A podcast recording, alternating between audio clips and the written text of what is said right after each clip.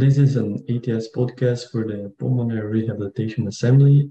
I am Dr. Felipe Machado from Hasselt University in Belgium, and I have here with me Yvonne Goërtz and Maarten Her.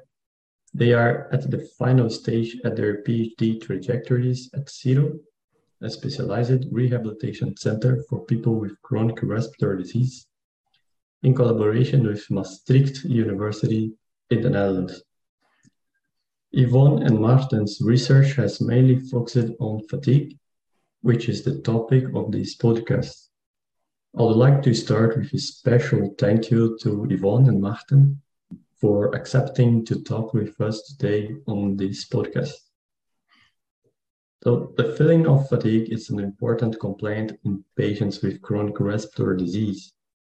Thus, an important question is how to assess this symptom Yvonne and Maarten have worked really hard to summarize the information about questionnaires that have been used to assess fatigue in the context of pulmonary rehabilitation. This information is now available at the ATS website under the Outcome Measures tab of the Pulmonary Rehabilitation Assembly. To start our podcast, could you perhaps tell the listeners why we should measure fatigue in chronic respiratory disease? Uh, yes, of course. Um, but I think to answer this question, we should maybe start with another question, like the question before what is fatigue actually? Because I think that we all experience fatigue from time to time if we had a lack of sleep or if we had a demanding job at work.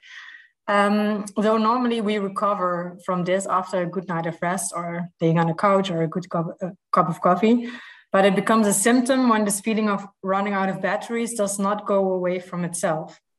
And it becomes also a symptom when it, it interferes with daily activities such as taking a bath, going to the groceries, etc. And at first, the symptom of fatigue um, was recognized as a common symptom in on- oncological uh, conditions. But meanwhile, it has also been recognized as a really common and important symptom in chronic diseases, such as chronic respiratory diseases and COPD, asthma, ILD, etc. Yeah, indeed. Um, the only problem is that fatigue is often forgotten in, in patients with uh, chronic respiratory disease. And, and despite the fact it's one of the most common symptoms uh, in a respiratory disease next to dyspnea. Um, and there are several reasons for this. Um, on the one hand, you have a patient that um, thinks it's fatigue is just part of the disease and, and therefore don't talk about fatigue. And on the other hand, we have the chest physicians and therapists who are like mainly focused on the respiratory uh, symptoms in this, in chronic respiratory diseases and not ask about extrapulmonary symptoms such as fatigue. Um, and these symptoms, uh, like the symptom fatigue has a huge impact on quality of life. It but also on physical activity, performing activities of daily living. And therefore, it's really important to measure fatigue and also treat fatigue. Okay, thank you, Yvonne and Maarten. Uh, so we, I, I agree with you that uh, it's important now to assess and to pay more attention to the assessment of fatigue, especially in patients with chronic respiratory disease.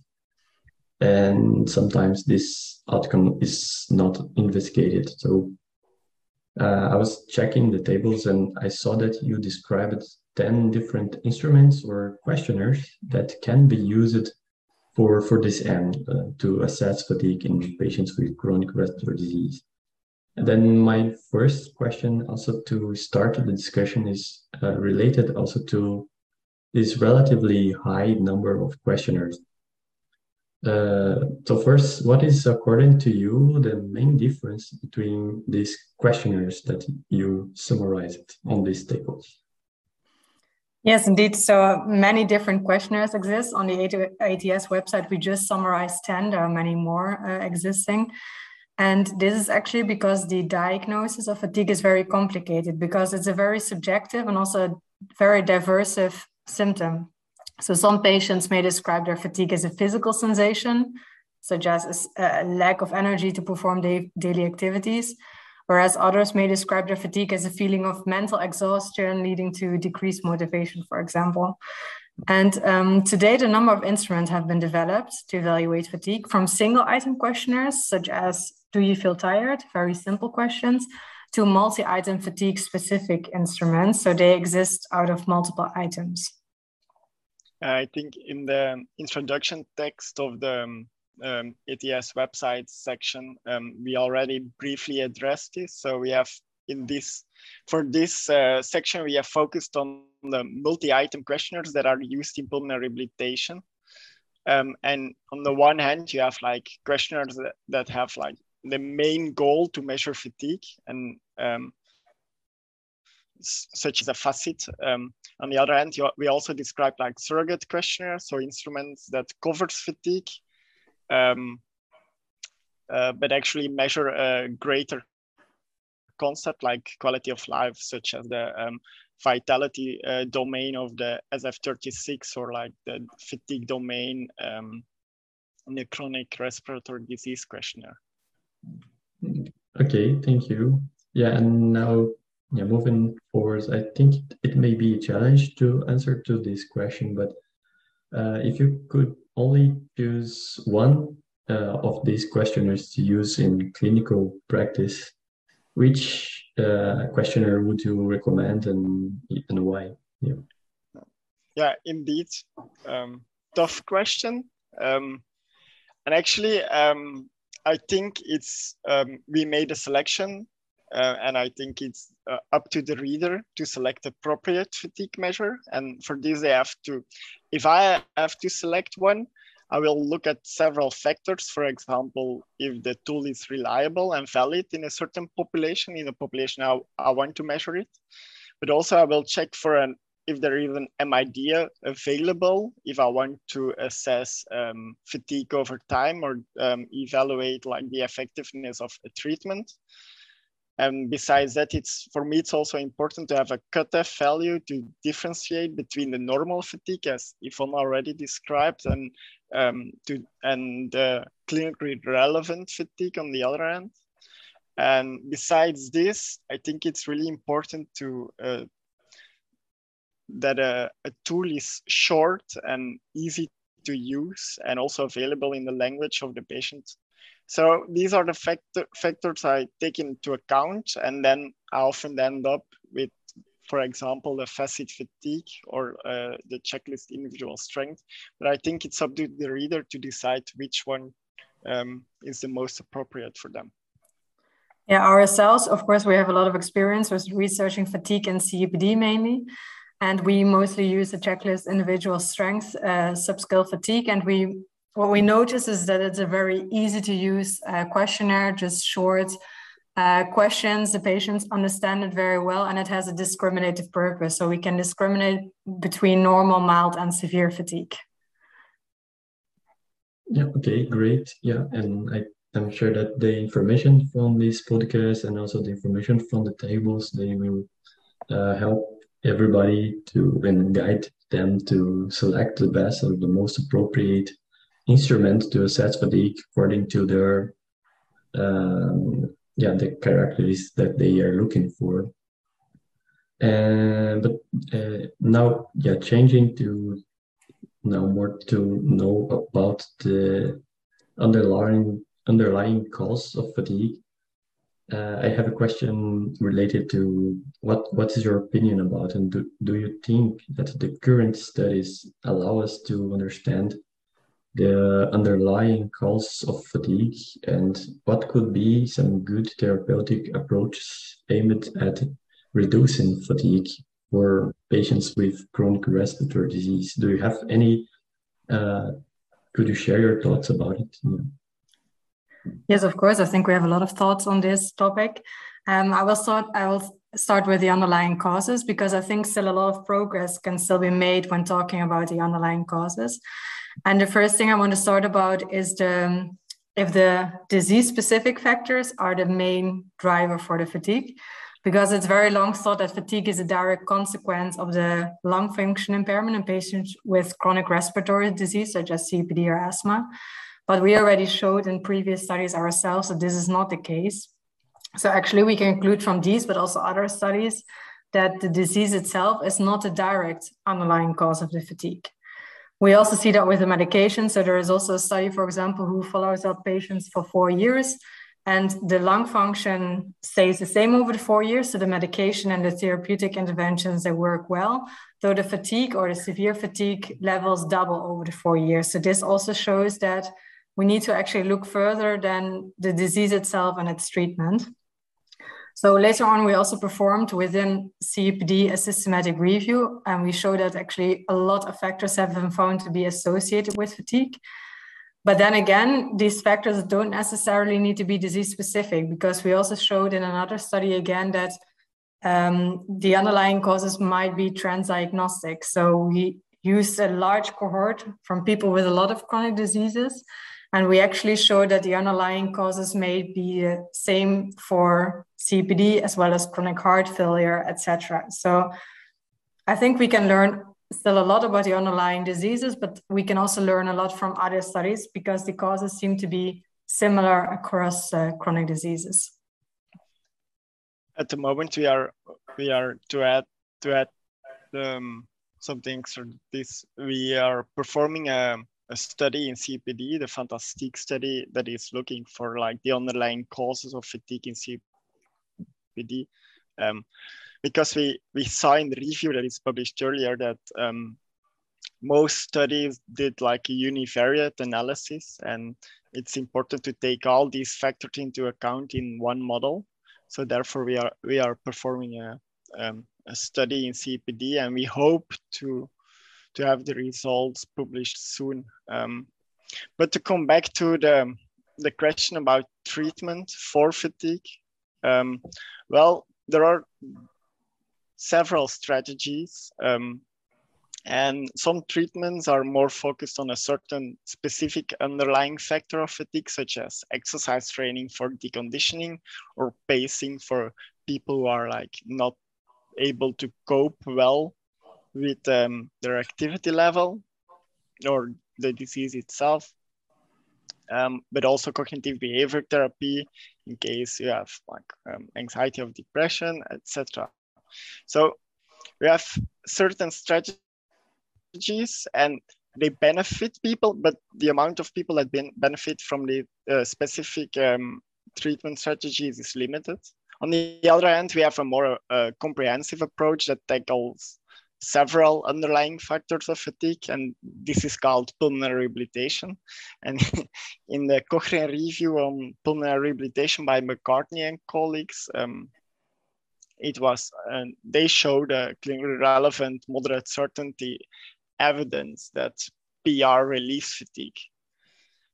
But despite the fact they um, have a clinically relevant improvement on group level, still some people um, don't respond um, and don't show a clinically relevant improvement despite the fact they have room to improve.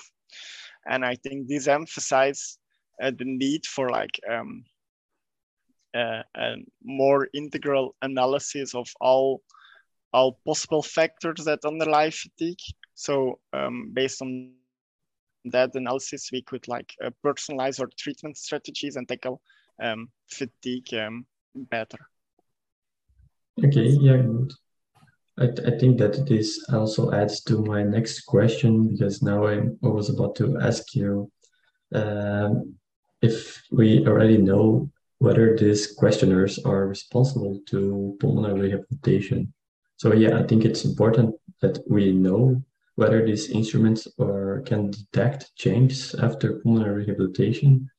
Um, and you, could you please give us an overview of your findings about the responsiveness of these questionnaires? Um, yes, of course. Um, so all measures we we we shown on the website are um, used in relation to PR, um, and we are included also a, refer a reference list for each scale. So it's really handy to check it there. I don't know by um, by heart all um, like all the findings, but um, I think it's important to to know that we didn't check like the quality of the PR program. So therefore, I think it's really important for the listener itself to take a look at the references, but we uh, reported the responsiveness of PR uh, for each questionnaire. Um, so um, I would invite them to have a look at uh, the website itself. Yeah, okay, great. Yeah, and uh, I was also when I was checking the tables, then I noticed that the majority of the evidence is available in patients with COPD. And yeah, Yvonne just mentioned that she's also and you are also performing some studies, including patients with COPD. Uh, and this is this may be partially explained, of course, because due to the high prevalence of of COPD among all the chronic respiratory disease. However, I wonder if after working on these tables, you think that fatigue was explored enough in chronic respiratory disease, or and if you think that we should give more attention to any other specific disease other than COPD. What what do you think? Uh, yes, I agree with you that most studies, of course, are in COPD, but um, I think we should also focus on other chronic respiratory diseases, also just for the fact to raise awareness, because as Martin already stated in the beginning, fatigue is still an underreported symptom by patients, but also an underrecognized symptoms by clinicians. And by measuring fatigue, um, we also get to we start to talk about it and we raise awareness about it.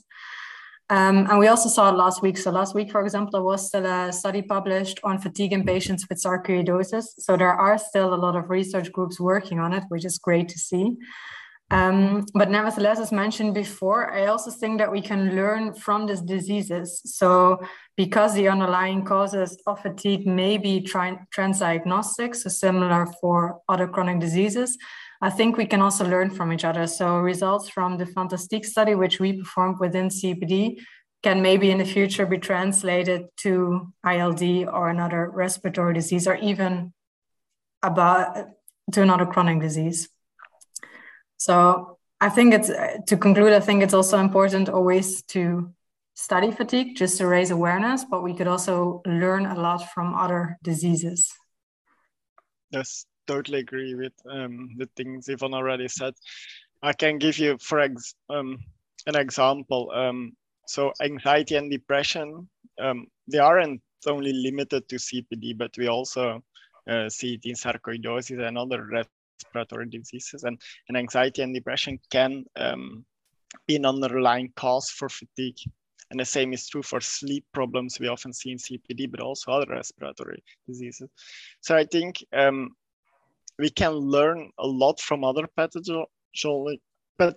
So um, uh, and also from studies from COPD and um, translate these findings to others. Yeah, just to add a minor thing because Maarten was talking about depression. We do need longitudinal studies for it because you never know if the depression is the underlying cause of the fatigue or the, the medication and its side effects. So we always need longitudinal studies to investigate this still.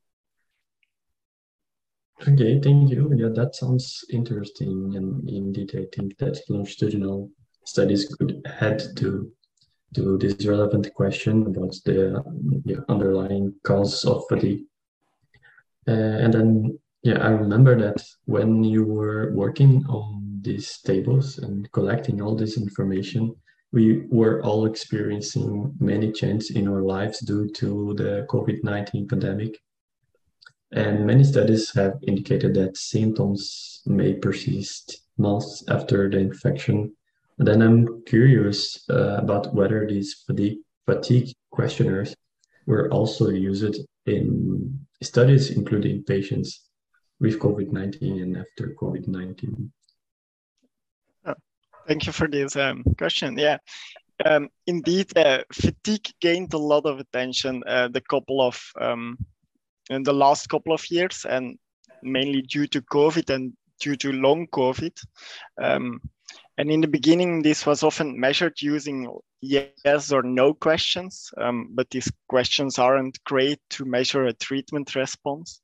So um, more and more papers are now using single and multi-item questionnaires. Um, to measure fatigue and to evaluate treatment responses. And um, if I think about like one paper, the paper of Enya Daynes and colleagues, for example, they they um, um, they evaluate the effect of PR in long COVID upon um, like so uh, for the for fatigue. Um, and I think, as Yvonne already said in the beginning, um, these questionnaires are um, are um, used in several pathologies and they are not limited to respiratory disease only, except for like some, for example, the chronic respiratory disease questionnaires. But most of the fatigue questionnaires we described can be used in, in several pathologies. And I think um, therefore it's handy to use them. Um, and they are also used in COVID, therefore. Um, so, for example, also the CIS fatigue is is used, and also the uh, fatigue severity scale is often used. So, um, yeah, okay. they are indeed used a lot in COVID nineteen. Okay. Yeah. Thank you. Uh, and, and, maybe we still have time for one last question. Uh, then now to finish your podcast, and base it on the knowledge that you acquired during your PhD and now working on the tables for the ATS. What are your current recommendations for healthcare professionals or researchers that would like to assess fatigue in their patients? Um, first, I would like to say measure fatigue, raise awareness, talk about it with your patients. Yeah. Besides that, I would say um, select the a proper tool um, to measure fatigue and a tool that is reliable, valid, etc. Um, evaluate it over time. I think it's very important to evaluate fatigue over time and to also measure the impact or the effect of interventions that you implement as a clinician. Indeed, totally um, um, agree with this. Okay, thank you very much. And yeah, this was the ATS podcast for the Pulmonary Rehabilitation Assembly about fatigue and chronic respiratory disease. And I would like to thank Yvonne and Martin for all the work that you have been doing in this area and for sharing your knowledge and experience with us today. So thank you very much. Thank you for inviting us. Yeah, thank you for having us.